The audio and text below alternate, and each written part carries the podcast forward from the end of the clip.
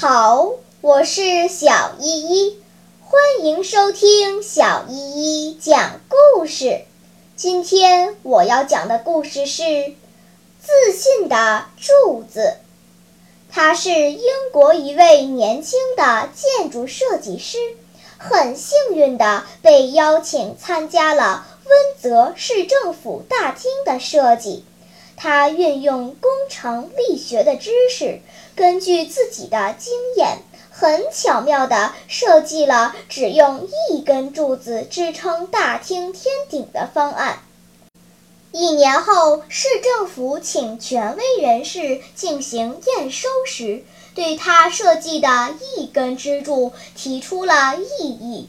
他们认为用一根柱子支撑天花板太危险了，要求他再多加几根柱子。年轻的设计师十分自信，他说：“只要用一根柱子，便足以保证大厅的稳固。”他详细的通过计算和列举相关实例加以说明，拒绝了工程验收专家们的建议。他的固执惹恼了市政官员。年轻的设计师险些因此被送上法庭，在万不得已的情况下，他只好在大厅四周增加了四根柱子。不过，这四根柱子全都没有接触天花板，间隔了无法察觉的两毫米。时光如梭，岁月更迭，一晃就是三百年。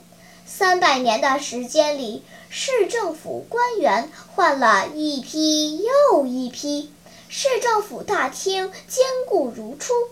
直到二十世纪后期，市政府准备修缮大厅的天顶时，才发现了这个秘密。消息传出，世界各国的建筑师和游客慕名前来观赏这几根神奇的柱子。并把这个市政大厅称作嘲笑无知的建筑。最为人们称奇的是，这位建筑师当年刻在中央圆柱顶端的一行字儿：“自信和真理只需要一根支柱。”这位年轻的设计师就是克里斯托莱伊恩。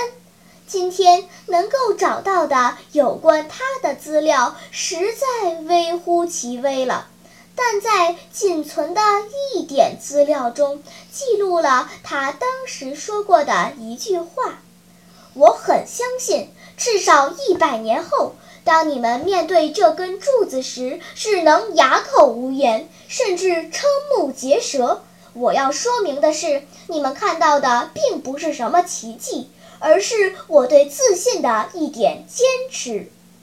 小朋友们，自信不是凭空而来的，只有努力掌握更多的知识，让自己更有内涵、更有实力，才有自信和坚持自信的资本。